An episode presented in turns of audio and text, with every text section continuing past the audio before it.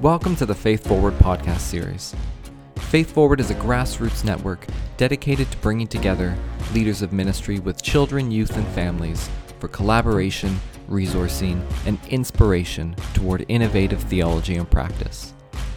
Through this series, we'll learn from creative, forward thinking leaders who are pushing the boundaries and reimagining what it means to follow Jesus' way of love and justice today. Join us as we instigate a revolution of hope in our world. Shine a light, don't shy away. You got more, more than it takes, you know. You know. Shine a light, don't hide away. You are more, more than you say, you know.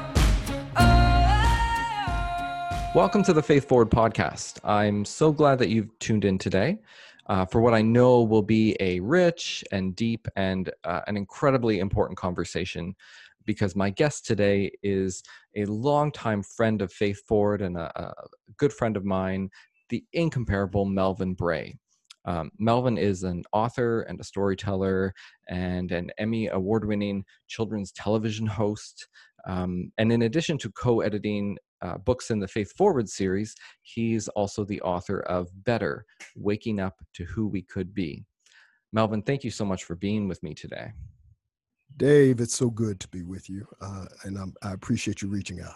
I'm just delighted to to be talking with you uh, because I don't even know where to start. Like we're recording this episode on June 1st, right? It's exactly a week since the murder of George Floyd, um, Mhm. and so much has been going on since then. I, I, I don't even know where to begin.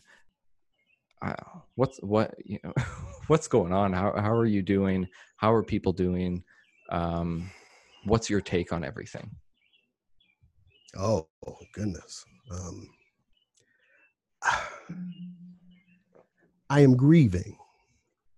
Mm-hmm. Um, I am grieving in not just kind of metaphorically or or even just emotionally. Um, I am grieving in my very body. my blood pressure uh, has jumped up and and seems to want to be resistant to the exercise and the sleep and the water and the medication that I I, I give it, um, which which you know is to be expected, right? Like one cannot live perpetually under siege and that not take its toll. Um, and and the thing is, I don't know George Floyd. Say his name. I don't know Breonna Taylor, uh, who who was killed in Kentucky by law enforcement as they they murdered her, calling themselves uh, executing a no-knock warrant. So as she slept, they broke into her home. Breonna Taylor, I, uh, Ahmaud Arbery, here in my home state of Georgia, say his name. Um, man, running down the street, running, trying to trying to stay healthy. Yeah, yeah. uh, trying to trying to trying to improve life, totally unaware that he was being stalked, hunted. Um, Yeah. so you know, I mean, we. That, that- how am I doing? I, I, I am grieving um, at all the death and death dealing. I am trying to remember their names. You know, Mhm. we got people in the street for for for for George Floyd, but all the women who have uh, hmm who who've been accosted, black women who've been accosted as well, and who put their bodies on the line to protest for the black men who are being struck down. Yeah. Um, you know, so doing my best to remember remember names, to to pray for families, to teach my children to do the same. hmm um, you know, since they were little, itty bitty. Um, when I was first teaching them to pray, some of the words my wife and I put in their mouths was be a God who cares for others as much as we want you to care for us. And uh and so, you know, to to be able to hear those kinds of thoughts echoed back from them uh also in the midst of all this death and death dealing that gives me life right like Yeah, um yeah. to, to hear hear my children wrestling with and committing themselves to to uh more just more virtue filled more beautiful ways of being in the world gives me life for us to stand out in our garden and you know i'm i'm not in the garden right now but i'm sitting here looking at it. Hmm um, and and and and to remember what it means to bring forth life, to use these hands to bring forth life, um, and to do that as an act of defiance hmm in the faith of all this death and death dealing. To to to as as uh, Toni Morrison said, and I remember in the book to to love my blackness fiercely. hmm You have to learn to love this flesh, she said, because yonder they do not love that flesh, your flesh. And, Uh, this is her book, Beloved. I'm I'm going to probably reference a lot of different folk, and I'll try to remember to tell tell, tell the listening audience where, where they can find certain things. Yeah. But uh, but I, but I expect no less. comes from Beloved. I mean, so I'm I'm in in Nova Scotia, so I'm in a, a different context. Yeah. Um, dealing with you know we were we were talking before we hit the record button, right? About as, as Mhm. we were just catching up. Um, yeah, About the the the the different nature of of the injustice, right? And how Yeah. there's this you know I've been hearing folks talk about how it's it's more subtle the Canadian racism, right? Mm, And I personally think that that's scary. I think some people say it's more subtle, meaning it's not so bad. But I Mm. think the subtle nature of it means we haven't even woken up. Like we haven't even opened our eyes necessarily to what's going on. So it's it's shocking to me to see good you know fellow Canadians lighting up social media, going to the streets, protesting in solidarity with our brothers and sisters in the US and mhm. yet and yet ignoring the the countless the fact that there continue to be countless murdered and missing indigenous women that's right. right That's right. and That's right. uh, yeah And- and, and so and, so and the whole the whole kind of deciding for oneself what what things are worth protesting what lives are worth protesting what lives are aren't uh is is its own kind of faustian bargain right Yeah, yeah. to to to to, to take solidarity with folk who are distant but to not remember one's solidarity with those who who who, who are local Yeah. is its own kind of way in which supremacist logic conditions us, right? Like, because Yeah. supremacist logic is going to let you get in wherever you can fit in, right? Like, so Mhm. if you if if, if you want to be a blatant racist or a blatant sexist or a blatant queer antagonist, supremacist logic has something for you. If you want to be subtle about it and you want to you you you you want to be clueless and unaware and, and just happy for life and and and and and, uh, and and and blessed and highly favored and grateful to God for your blessings, while other people die or are are are treated uh, inequitably, uh, struggle with with with uh, persistently inequitable material consequences. Um, if you want to do that, if you want to remain oblivious to that, supremacist logic has ha, has something for you. It, it it's going to let you get in wherever your heart can stand it, can and and and and, and co-opt you in, in in its purposes. Yeah. for sure, Yeah. for sure. and and it strikes me that I, I don't know I've just been thinking a lot in light of all this about solidarity and allyship right? And mm-hmm. what it means to be in solidarity with with our fellow human beings.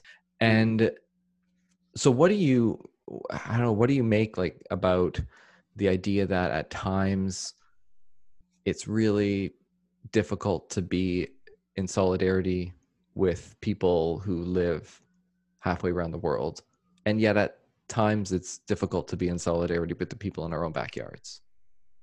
'Cause I grew up with with you know in a church with the campaigns for the starving children in Africa. Right. Um, and when meanwhile there were those in the in our very church who uh, may not have been starving but didn't know where the next meal was coming from. Yeah. And sometimes that was even in my own home. So there's a couple different things, right? Like so one thing is that it, it speaks to the way that supremacist logic wraps us up and locks us down Mhm. right um it, it, it, it conditions us to this notion that it's some other group of people somewhere else who are guilty of the thing Mhm. the hostile thing. It's those men over there, not this man right here talking. It's those white people over there who used to wear pointed white caps and dress in sheets. It's not these folk over here who continue to vote certain people in power, who continue to not remove those who abuse power from power Mhm. um uh it- it's it, it's it's just easier and supremacist logic allows us to sit squarely in it to totally not recognize it and then and and, and, and but then be totally concerned about it as it manifests some somewhere far off Right. Um uh, so there, there's that right? Like there's just the flat out blatant reality of that.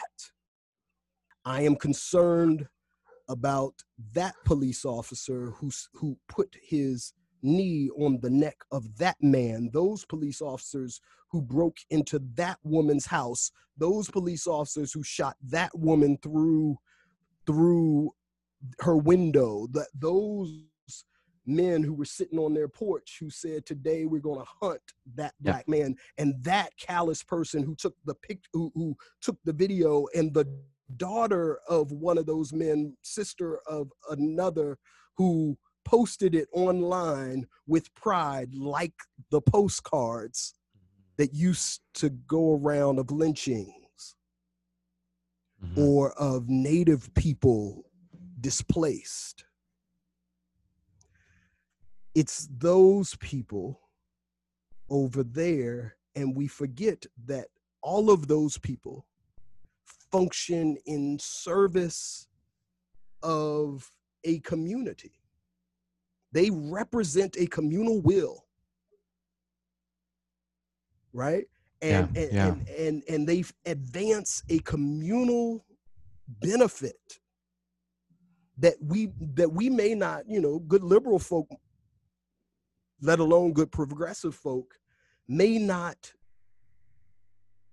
be conscious of in terms of like I want them to advance it in that way. We might be uncomfortable with our benefit and our privilege being advanced in certain ways, but but at, by the same token, right? And notice I keep saying our because I'm lumping myself into like uh, sexist forms or Mhm. elitist forms of these same kinds of supremacist logics. But we like the privilege. Like Mhm. we like the doors that our education open Right. opens, uh, Dave. We we we like the neighborhoods that our money allow us to live in. We like the the we you know white people like the privilege Mhm. of being able to turn on the television and and see a world that 95% reflects them Yeah. right like we we we like the the the the benefit that comes from the way that our our world is ordered We're not even aware of it. wanting to own it and a lot well i mean whether or not we're aware of it like we we aren't trying to give it away Yeah. Yeah. right? right. like, like you, you know no one's going into very few people are going into starbucks every day and spending that money on that coffee to walk out and hand it to someone else. Yeah, yeah. It's it's like the idea of like you know wake, waking up, right? I mean, I mean even in Mhm. the in the title of of the subtitle of your of, of better, right? Waking up to who Mhm. we could be. Well, that's you know we all say, hey, I've I've woken up. I see it. The first step is awareness, right? Mhm. But that's but the it's a step. step. When we wake up, we don't stay in bed. We have to get out of yeah. bed and do something. you got to get out of bed and do something right like and so so you know and and you you, you hint at with by referencing the book you hint at how how how do we sleep right like how do Yeah. we sleep and how do we wake up and much of how we sleep and how we wake up is predicated on the stories that we rehearse for ourselves and Yeah. for our children and for e- and with each other about the actual nature of the world and and, and the nature stories- of our place in it and whose stories they are as well. Like that's what I was and whose stories they are when you were talking about, you know, that that police officer, that person, that incident Mm. over there, we separate it so the story that we're telling is someone else's story and we don't have to be implicated in it. We don't see ourselves as implicated in it. But what happens? How do we make the story ours? How do we tell the Mm. stories so that we're wrapped up in them? Because as you said, it's not just that, it's this systemic, right? The story is bigger. And you and I have talked for years about this kind of stuff. Um, yeah but for our listeners who who are are new um say more about about this idea of of the the incredible shifts that happen when we tell better stories. So let me go about it in a roundabout way. I'll get i i i, I- will get to that question and hold it so that so that i get it. But Yeah. one of the one of the things that i think it's important for folk to be aware of as they try to see themselves in the story in the stories Mhm. is that is is the fact that first and foremost our faith stories in particular are not our own they were looted from someone and it's important to start there because your ability to see yourself in the story particularly if you're a white person is actually predicated on the lie there are no white people in the bible that is shocking for a lot of people. They don't understand it. How can you say that? Like, imagine where the stories of the Bible take place. The, the stories of the Bible take place in the Mediterranean region. That's the place, the fictional place referred to as, or, or, I said the place that's fictionally referred to as the Middle East, right? right People from the Middle East are brown people Mhm.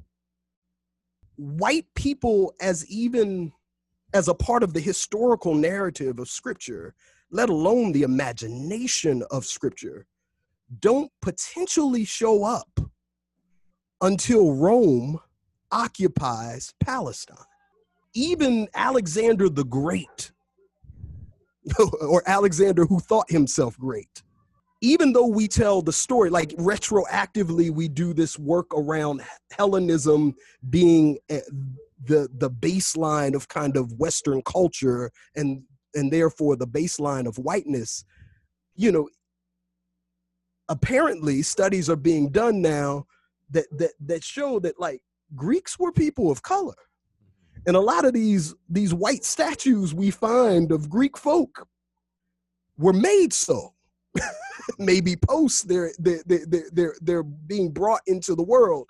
These images on walls and stuff right? Like they're they're peeling away layers of paint and finding that they were very much more visually diverse than Yeah. what we've come to know uh, of them but there's this been this particular kind of whitewashing of the story right? Like so every book i grew up with that that was the bible stories had these 1950 pictures uh, uh, uh, middle class white pictures uh, or rewritings of or reimagings of the of, of, of the stories of the narratives right? Yep. and I mean, and and they did their work. They did the work they were meant to do. Yeah. By capturing the imagination not only of, of of people of European descent, but also everyone colonized. They they colonized the minds of the colonized world.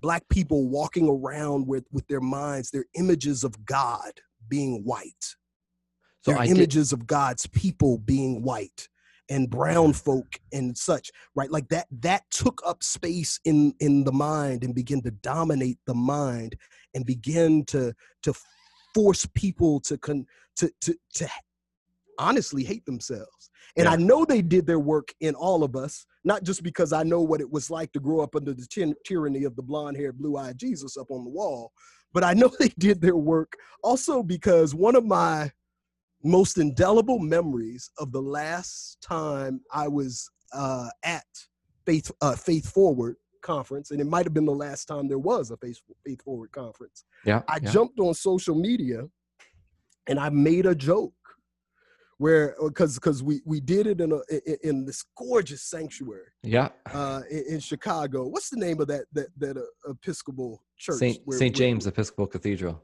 I mean, just absolutely gorgeous in Chicago, Illinois. And uh and and, and there's this crucifix that that hangs Mhm. over the the the rostrum with with this uh alabaster Jesus. Mhm. alabaster crucifix and alabaster Jesus hanging on it. And I took a picture of it and I said, they finally killed white Jesus. Thank God. How was that received? And I posted I posted it on my Facebook page. Yeah. And, and some white friends of mine were they were shook. Yeah. like like they they thought I was defaming the sacred. Yeah. Right? Like how could you? And then, you know, as as as as some people responded, they were like, "But Jesus was white. How could you be mad?" yeah. and, and and and so so that kind of that work was actually the first work of actually writing the Yeah. people who are actual characters out of the story and then instead of finding oneself in the story in solidarity with those who whose story it was one wrote them out of the story and then wrote themselves falsely into the story and that will screw you up for millennia if you Mhm. don't go back and do the deliberate work of reimagining those stories Mhm. When I was doing my dissertation work, I interviewed children, and uh, I remember this deep conversation I was having with a girl, 10 or 11 years old, from a church that was largely, if not completely, made up of first and second generation Canadians who immigrated from Africa. okay And she got talking about all of a sudden about Jesus and race.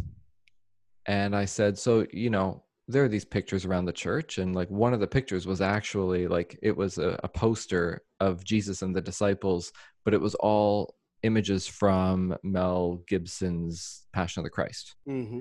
You know, and she's like, Jesus wasn't white. And I said, So then why do you think that they have these these pictures here at this church, right? And she said, Because we don't like a black Jesus we don't want to see the black Jesus. and I'm like, geez, uh, you know, like it strikes too close your to your home. young will prophesy. Um, well, so you know, then we have to deal with lynching, right? Like if Jesus Right. looks too much like those those indigenous folk you threw off that land, then then then we we we have to we have to deal with that.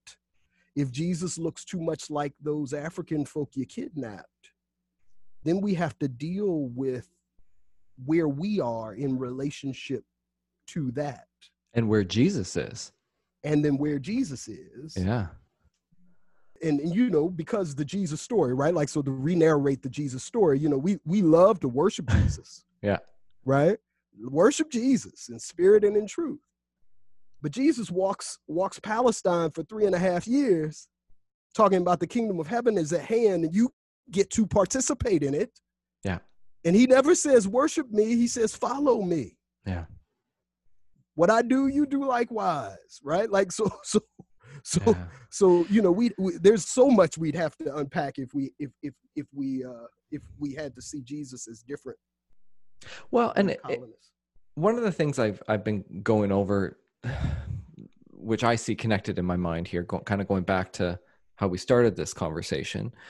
You know, I, I hear a lot of people talking about this this ironic and tragic parallel between, um, you know, the, the the police officer kneeling on a man's neck, right? Kneeling Mhm. on George Floyd's neck to the point of ending his life, and the parallel between that and African Americans kneeling during the national anthem to protest that very the systemic racism of which that is all caught up, right?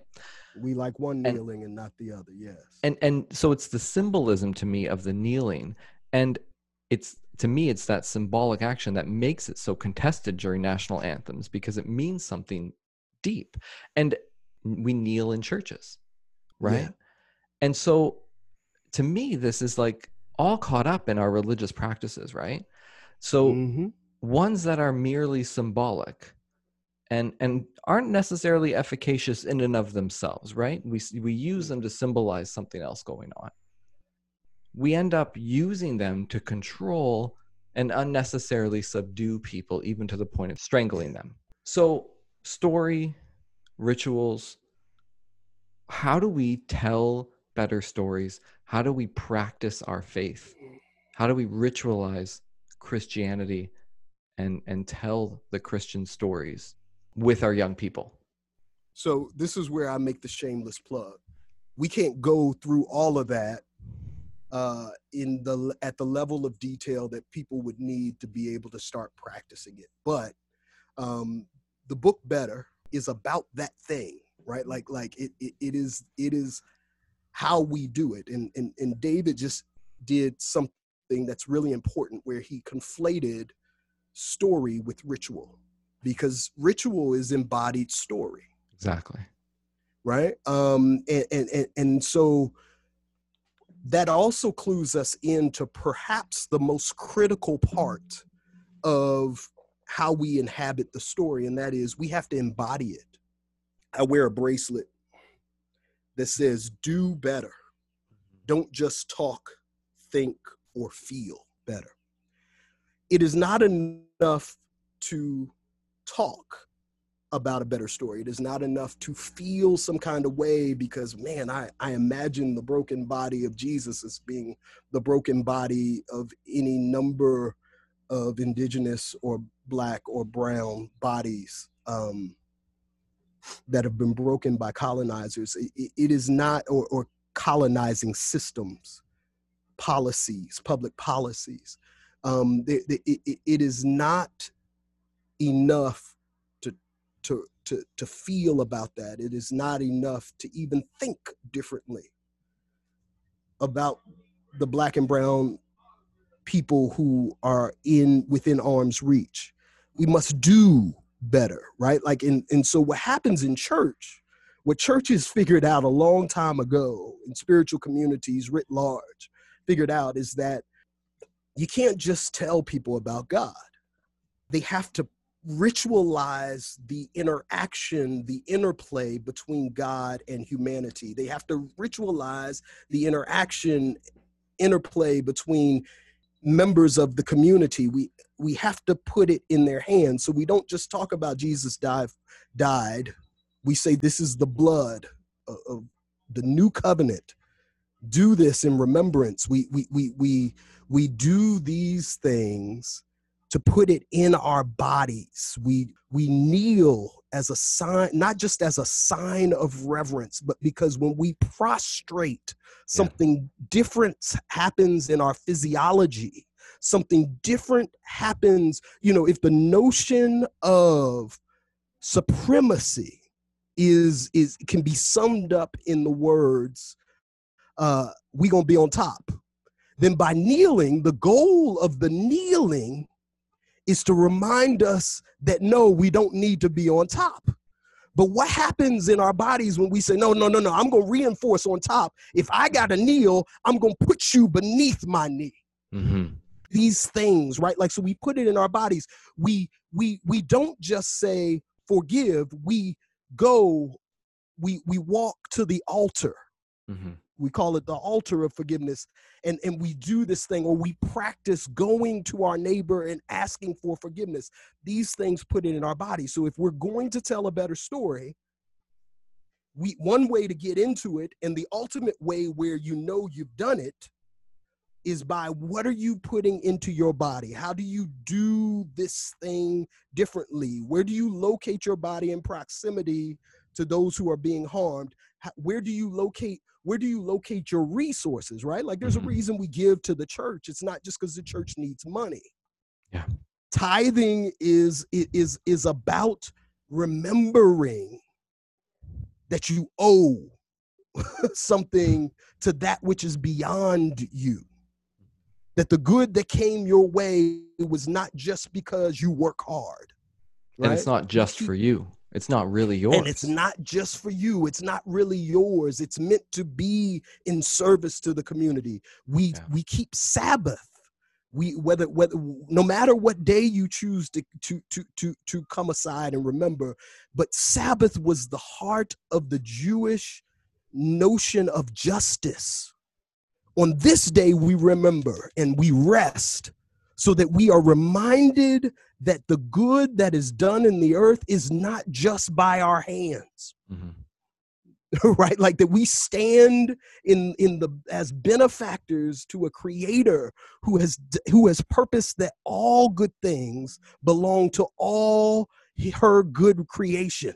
Mhm. right? Like like this is these these are the things. So putting it in our bodies is is is a deeply important almost and, and often forgotten way of finding ourselves in these stories in ways that are transformative Mhm.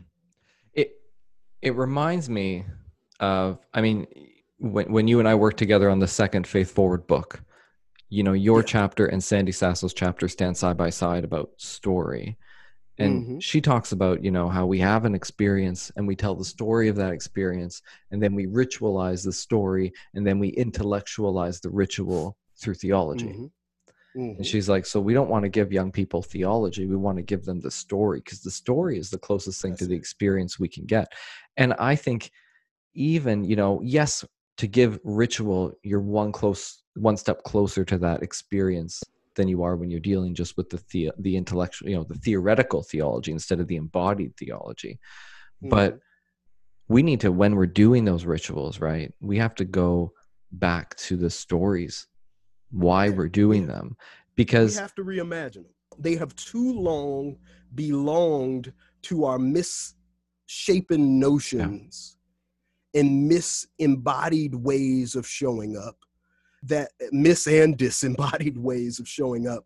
That that that uh they they they belong too long to those things for us to just assume that if we change our actions, people will get it right? Like Yeah. you gotta re-narrate you gotta retell the story. That's why i call myself a storyteller. Some would say well you're doing theology too. Yeah okay Yeah, maybe yeah. right? But but but but what i'm doing is i'm reimagining the story and a lot of the reimagination is actually going back to the story as it was told by the people the hebrew storytellers who originally told the story uh, a- a- and and not just kind of this notion of updating and contemporizing the story. and sometimes the ritual on the surface might even look the same, right? But everything underneath it is Mhm. different when we retell the story. Sure, sure. Uh, the. I mean, you, yeah. you know, when when someone, uh, quick story, right? Like so, so um, I took communion at least once every thirteen weeks growing up, Mhm. um, because that was the cycle of communion at the uh, the church where I was raised. Mhm. Um, and I love the whole ritual and story of communion, right? Like I love it, right? Like it it radical the story of Jesus radicalized me. So so I am I am about that life. I am about the struggle for for liberation because of the story of Jesus and and and and and uh, communion put it in my body. Mm. But it, I was a grown person before someone talked about communion as the feast of God, where where where the table was set and everyone was welcome and how when we understand the purpose of communion as an opportunity to remind community of its need to have an open posture an affirming posture then we begin to see what communion was about. And then he tied it back into sabbath keeping and all this other stuff. And like all of those things took on a totally new life for me. Now the story the, the story of communion was wrapped up in the way that different people in the bible received strangers uh received them making making food. You know moses goes running in the wilderness and the midianites take him in and keep him from starving in the desert. Mhm. that then had meaning to me. It also then had meaning to me of when people were snubbed in that same way. When abram after he becomes abraham and and and, and has his first son um or it might have been before but but uh, has his first son ishmael and then throws him out into the desert he Mhm. and his mama out into the desert to Mhm. starve and or to die of thirst Mhm. and we call this joker the father of our faith no wonder Yeah. we can't get right right like when the father of your faith is a rapist Mhm. and someone who would throw his own child out into the desert Mhm. and say he's doing it for god Yeah. y- And- y- and you- what God's you're, you're doing going and is- God's going and meeting them there and cleaning up Abraham's mess. yeah god's meeting them there and cleaning cleaning up abraham's mess but i'm saying right like we we don't put the when we tell the story we don't put the focus there Yeah. that God is cleaning up A- Abraham's mess. We put the focus on Abraham was was Father Abraham had many Mhm. sons. I'm one of them, and so are you. Mhm. Right? Like we put the focus on let's let's hold Abraham in let's venerate Abraham and hold him in high esteem. Yeah. As opposed to let's learn from Abraham, right? Like Yeah. Abraham wasn't all bad, but but Abraham wasn't all good either that's where the re-narrating the story gets real right like it has real repercussions in how we show up in the world I'm really glad that you you mentioned better. Never a shameless plug. I mean, it's a fantastic book. Um, so if if our listeners if, if you're listening and you want to know more about all this amazing stuff that melvin is talking about and uh and and sharing definitely pick up a copy of a better. Can i suggest one more book as oh well? please yeah. For those in, in- particular to this moment right? So there's a, a, a brother by the name of ibram kendi ibram kendi. He is a professor at a university in washington and i always blank on the name of the university but but the uh his he's written two amazing books. One is stamped from the beginning which is the definitive history of racist ideas.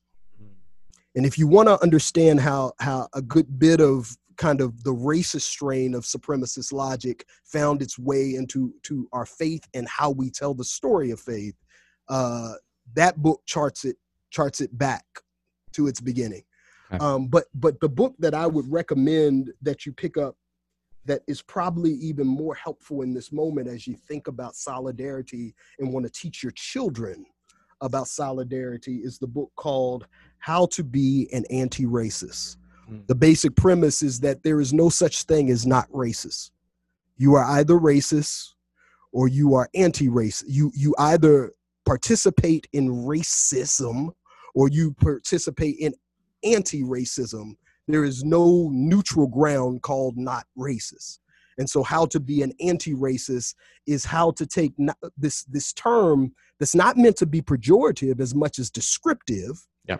and and and and and and, and how to take this term and and and to find yourself to to to behave yourself to do your to to enact yourself to embody yourself into better ways more life-giving ways of being in the world. Beautiful. Thank you for for taking the time. I know you're sitting on your porch and we hear birds and your dogs and a truck going by. Thank you for inviting all of us uh, metaphorically You're into your home and sharing um, so deeply from uh, your life and your wisdom. You're welcome. I, I appreciate the invitation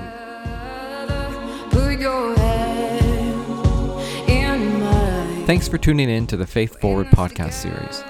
If you want to learn more from creative thinkers and innovative leaders, be sure to subscribe or visit faith-forward.net.